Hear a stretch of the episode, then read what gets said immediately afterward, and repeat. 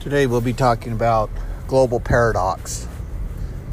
Global paradox has been a subject I've thought of for a long time. It was originally proposed by Nesbitt, and the idea is that small businesses have a greater GDP than large businesses.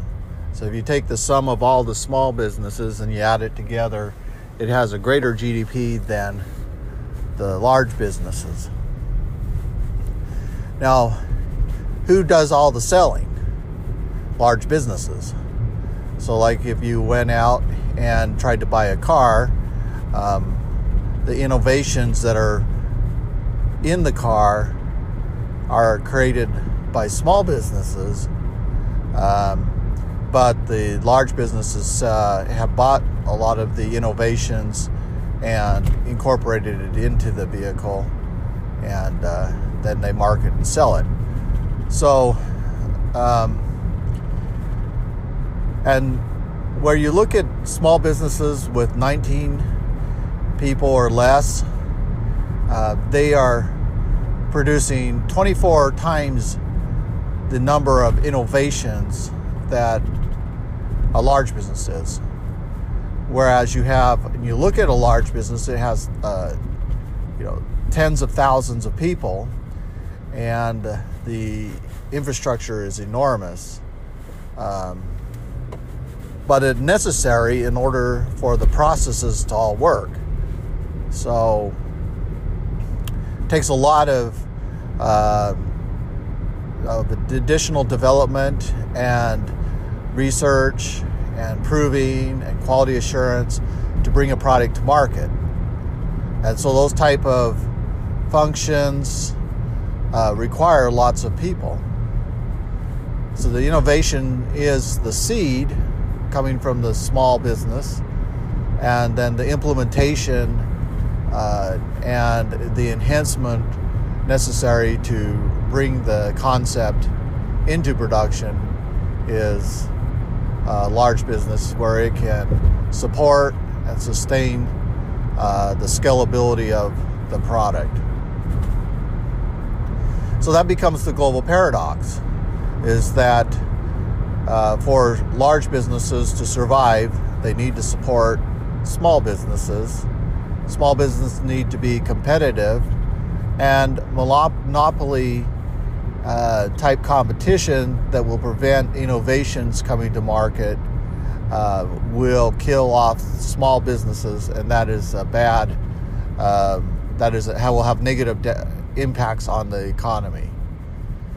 So, when we saw in 2008, there was concerns about whether or not small businesses were getting access to capital, and it was more difficult for them to get access to capital because funds were not available, banks were not giving out loans, and so the capital necessary to innovate was beginning to dry up.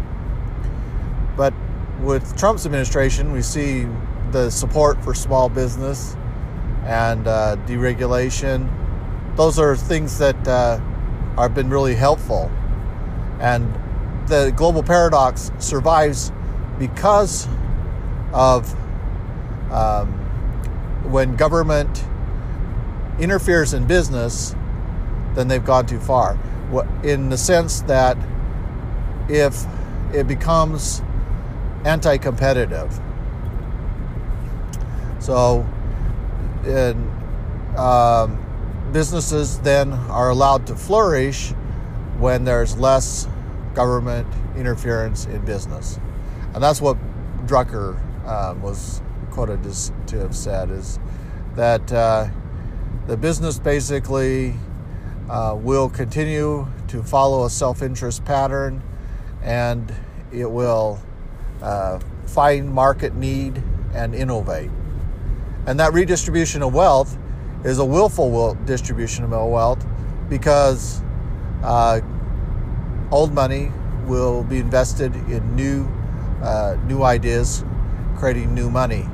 And so when you look at the disruptive pattern of technology, there are many companies a decade ago that did not exist, which now have large market capitalizations exceeding $1 billion. And how could so much innovation have displaced so much money? And that is because of the innovation that causes a distribution of money. And that's a wealth of nations. And that was the proof against the communist argument for a centralized driven economy, where there were a brief acceleration of productivity through centralized planning, but then it tapered out and eventually slowly began to diminish. And the reason why it slowly began to diminish is because innovation was not creating new surges of growth. Whereas in a capitalistic economy, when there is innovation, that attracts capital investment, and then that causes increased awareness. Competitors then see profits, and they begin to compete in that sector, and more innovations and varieties come to market of products. And so you see the displacement. One example of that that's really quite clear is telecom. So we saw Nokia was a strong leader a decade ago. It had millions of devices. It still has millions of devices.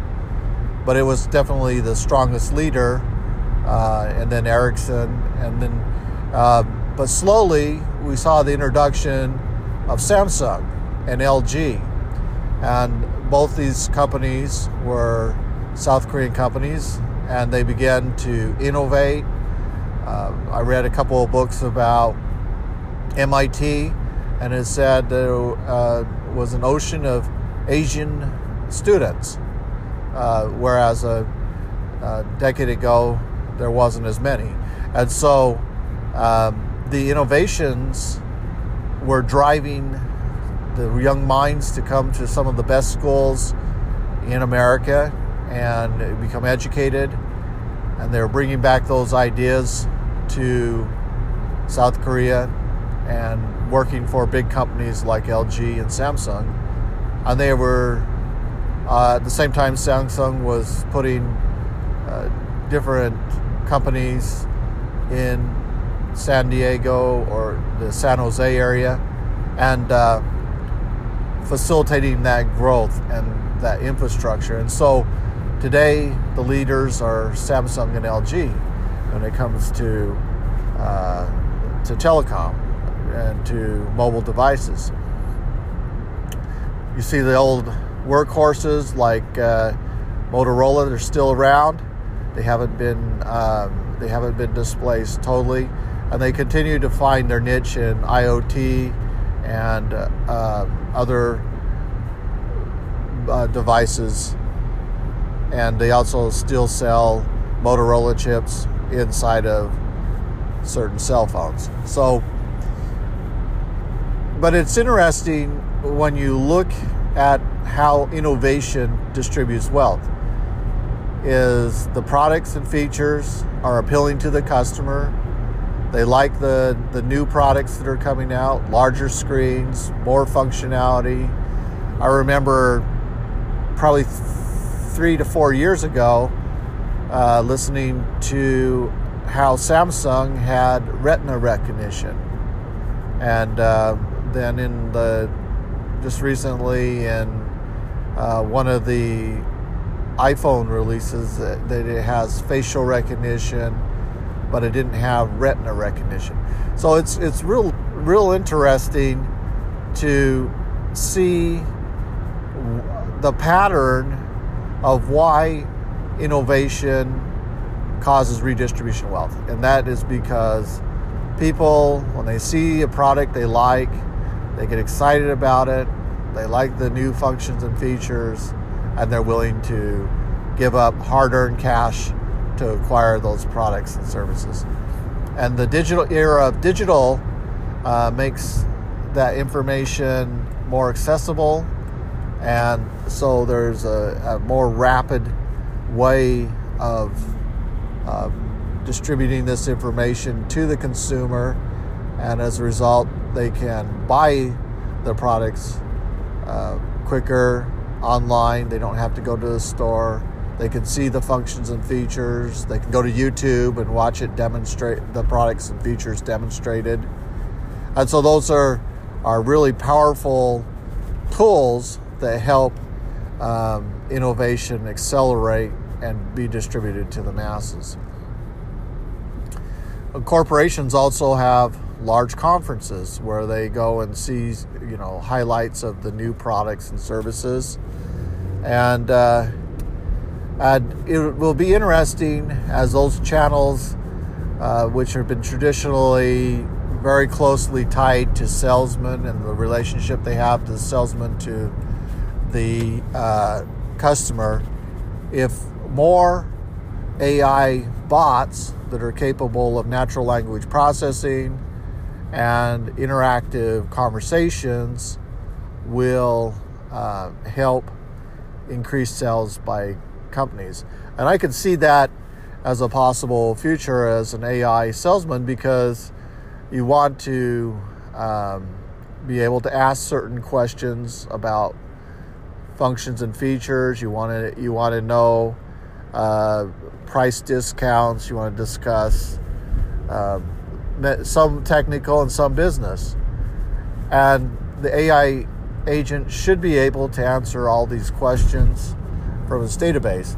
Now, when I've seen the AI agents that are used in call centers, I was surprised that they were fairly weak. They didn't seem to be able to answer questions as well as I thought they should.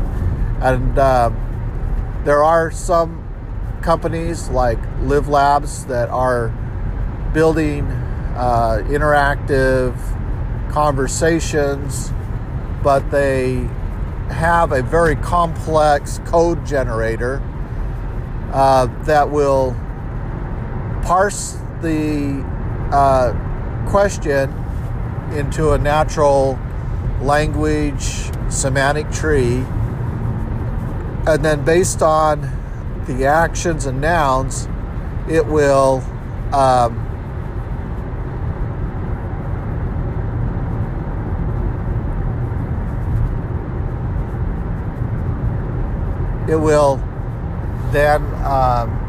take that information, and it will use that information to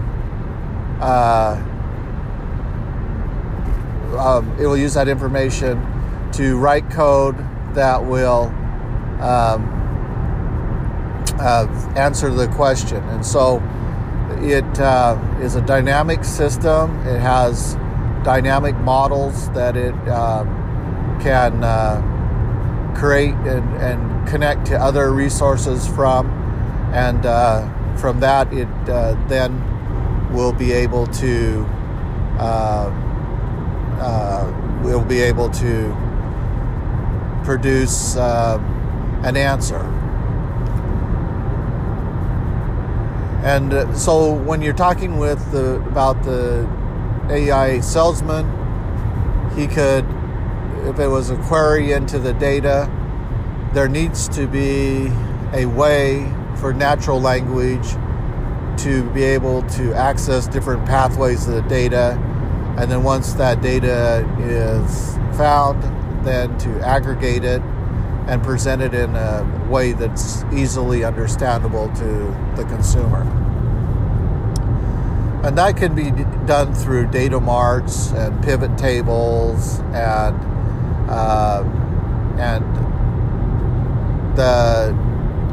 looking at potential ways for the customer to ask questions about the data. And it can also do things like comparative, like between time series where you're comparing one year against another or one period of time against another. So you take your data and move it into the atomic level, meaning the lowest level of granularity possible, and then partition the data so that it can be segmented into different aggregations, or the data can be found very quickly. And then you map the data. So aggregation is map reducing. So you take that data that you have found and reduce it together down into a certain level of aggregation. And then you can combine or merge the data together and then find a logical pathway through the data and then present that. So that it's structured queried language has been the preferred choice for extracting information from the data base, and but it's and it may still be the very best way to retrieve data, but there are additional new technologies that are coming out, like GraphDB and Elastic Search, which has been around for a little while, which uses set theory to extract information. But the technology that is the simplest and the most comprehensive, the parts can be composed into more advanced structures, will be the technology that's used by the developers. Well, so when we look at if you look at the conversation and how it's gone, we're looking at now mainly the major innovations are in technology and energy. And the reason why is because we're in a digital age and things are changing faster. So you look at the rate in which legacy systems are expiring and being replaced with new modern cloud-based systems. That trend will continue to become stronger, and so as more companies are moving to the cloud and moving their business structures to the cloud, they'll begin to use more of the advanced technologies that the cloud provides. And as a result of that, there will be a larger distribution of money that's now moving to cloud providers and providers of the software that run companies. And with the introduction of IoT, there's going to be more collection of data into data lakes, which then facilitates the usage of analytics to make sense of the data. And when you're looking at large queries now that are exceeding 1 billion rows, and transforming the data into signal, which is machine learning and AI. And so different features in that data are being analyzed and in real time are presenting signal or pattern conclusions that have been observed and bringing attention to the customer. That is a powerful, powerful feature that has not totally been recognized yet. When any data is collected real time, that is the most important data in the company. It is more important in even financials. And the reason why it's so important is that the data tells the company what is happening at that moment and in that particular sector. And so that then attracts the attention of the operation managers, the senior management, and it unifies the whole corporation around that collection of data as analytics began to present it in real-time dashboards, and decisions are being made dynamically. And so that kind of goes back to the idea of corporations that are run through automation, that are making adjustments to the operation parameters based on the goals of the senior management. Where the implementation of those goals is done through automation, through changing of parameters, you have hyperparameters, and so the machine can write its own code and then implement that code into processes. And that idea of a machine writing code and implementing it into processes and then letting those processes slowly evolve over time according to the parameters and needs of the senior management is the future. Machines writing code makes perfect sense. It has to happen because you need to have persistent memory, and code is memory. And then you'd also need to have consistency in the rules and a way to measure the inputs against the outputs, and that is unit testing. And so the machines unit test and reinforced learning on the code can create an enhanced capability to meet company needs in near real time. Let's say if the machine could write code 1,000 times faster than a group of human team counterparts, and the processes were provable, meaning that they're rigorous, they could have proofs of the outcome, the interpretations of the context, the functional specification, the user interfaces, all code generated by the machine, dynamic adjustments to preferences by the user. This would be a huge advantage because now we have machines writing code. The code is automated. The code is very complex. And it is also extremely large. So your code base and the functionality in the code could be growing exponentially. And that's something that we can't really say from a programming standpoint, that our code has been growing exponentially, because there's a certain limit to human understanding of all the code modules. The classic line is no one person knows everything about the company and about all the processes that run the company. Yet programmers are required at any given time to learn those processes for a particular area well enough that it can impact business process, positive or negative. And so it's an idea that I think will occur. There'll be natural language processing.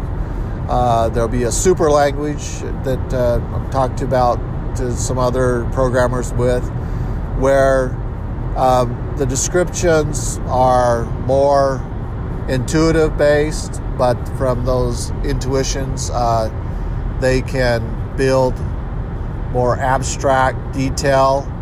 The machine can build more abstract detail, and the UIs can be built. I think the first area for rapid innovation is the UI, so the machine writing code for the UI. And it can be driven off of database design, which would be data models. And so as the data models are being designed either by human architect or machine architect, they will be moldable. And so, as we've talked about before, the interfaces will be constantly changing, and the machine's interfaces will be exposed so that external, either machine-to-machine interface or human interface to machine, will be possible, and it'll be a constantly changing environment. It's so difficult to change a database structure once you have class structures built on it. And that's one of the big problems I see with the way databases have been designed, is that they don't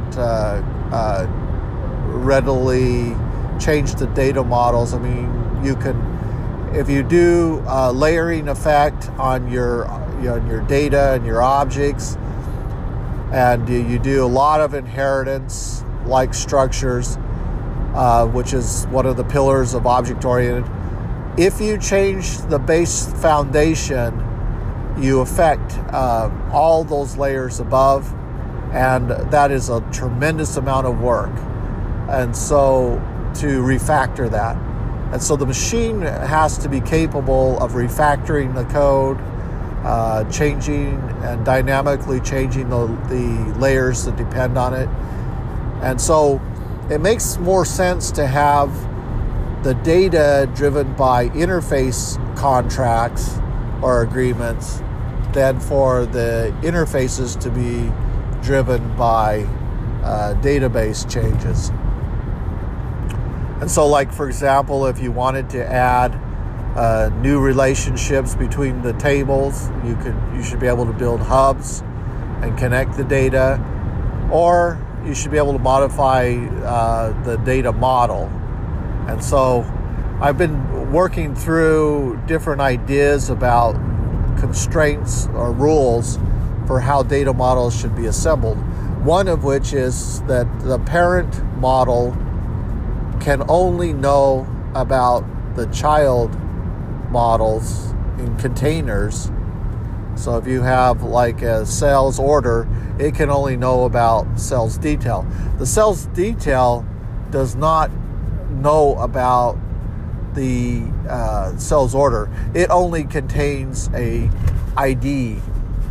And so that would protect you against circular reference, because you don't want a chicken and egg scenario starting, which came first. Otherwise, you could get a circular reference in your code, and then you have a runaway process. You have, and so there is those features that you have in the code that are. Not easily detectable, and by design you can create it so that there's circular reference, and so that's dangerous. But going back to this global paradox, so we've talked about the innovations in code, which obviously, since I'm a programmer, I want to talk about that, machine learning, and the small businesses out there. There are a lot of startups, a lot in cybersecurity, a lot in cloud-based technologies. Mobile, I think, is going to become more popular, and where you have a lot of this Cambrian explosion of code, lots of fragmentations of code. There's a lot of sharing of fragments of code on Stack Overflow. There's a lot of technical books you can still buy to understand it. But in the era of reinforced learning, of deep AI, of natural language processing, the machine's ability to write code and the developer's ability to abstract concept and to create need to come together. And so that level of innovation will empower the smaller developer to do more work. And once that becomes a pattern, then the larger companies we'll see more innovations to solve many of the business processes that are impacting companies every day. You're going to see more of a trend towards moving more data to the employee. so that he can do, or he or she can do their work. And that's a very powerful pattern. So in sum, I've talked about the paradox, which is innovation occurs by small business, and resource occurs by the larger business for mature models for marketing and sales and volume, and taking the product to production at a scalable level. I've talked about the disruptive nature of technology and energy. And one sector I haven't talked about is the role of hydrogen. I do like low energy nuclear reaction technologies, but I don't see them innovating in a decentralized ways fast enough. I do see the possibility of hydrogen becoming a alternative fuel source, just like natural gas. Natural gas has been the darling child because of its availability, the abundance of its supply. There's trillions of cubic feet of natural gas everywhere. And so that technology that energy resource has been very popular for heating homes, powering vehicles. But with the introduction of hydrogen, hydrogen can be another level of transformation. Natural gas can be transformed into hydrogen, and the hydrogen can be contained in carbon fiber tanks under high pressure, or they can be contained in a metal hydrate, and through heat the hydrogen is released. Either method, one is probably going to be more preferred than the other. The metal hydrate is safer than the carbon fiber tank, but it's more expensive. The carbon fiber tank is incredibly strong, but fear of puncturing that tank could cause apprehension about its usage. But it seems to me that the carbon fiber tank is the preferred way to haul hydrogen around. Hydrogen puts back on the grid, so as you excess hydrogen can be converted into electricity, and electricity can be put back on the grid. So I like fuel cells better than electric batteries. I think electric batteries will eventually be a drain on the grid. It'll cause our electric prices to go up as more cars become electric and draw power. Our kilowatt per hour cost will increase, and as a result, we're going to see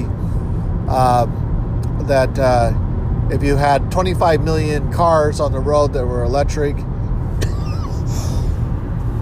you would have to have natural gas electric charge stations become more available, and then start consuming more electricity and natural gas, and then the natural gas would have to be moved to those areas, and the supply and demand of the natural gas fluctuations would have to be somehow kept even, in which that's one of the big problems with natural gas, is that the peak and loads and the non-peak loads are not even.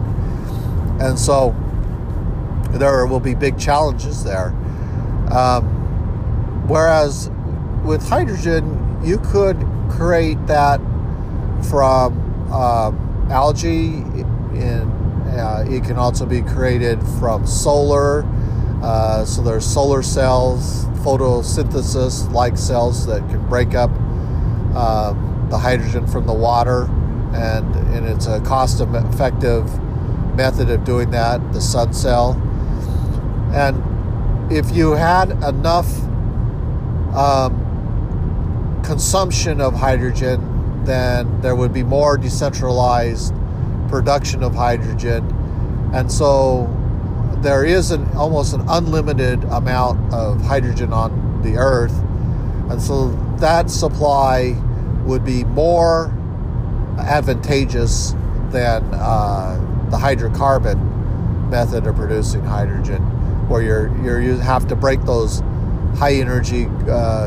use high energy or heat to break those covalent bonds to separate the hydrogen away from the oxygen. And I like the hydrogen. I think it's a cool idea. The storage of hydrogen cannot be stored too much because of its reaction to its environment. So if there's an electric storm, hydrogen's very reactive. But I've seen YouTubes where they've stored hydrogen in 1,000-gallon tanks and done it very safely. So they reform the hydrogen, pressurize it, and store it in tanks, and then they use the hydrogen from the tanks to feed through a fuel cell and power the home. So hydrogen is a great storage mechanism for grid. So, I think more of the grid will, as more people come onto the grid and there's more consumption of electricity because of more electronics and more digital and more logic that's being now automated, that you'll see the need for hydrogen. And we saw some of this where corporations were using hydrogen stacks to power their company, in a clean environment. So it was natural gas based. So the natural gas was then being run through a high temperature, but about 900 degrees or so, and it was then breaking apart the hydrogen, going across the stack, and producing electricity. But it was expensive, and it's still expensive. And so if the innovations can bring down the fuel cell stack and the natural gas combination with the fuel cell becomes more popular, then we can see homes that are powered by fuel cell stacks. And then homes would pay, instead of to the electric company, they would pay to the natural gas. And so you'd see a shift away from maybe hydroelectric or even coal fire or natural gas, where you're losing lots of energy in the distribution over the line, to more decentralized production of electricity in the home. And so that you would buy maybe, say, a $5,000 unit and connect that to your electrical gas, and that would produce all the electricity for your home on demand.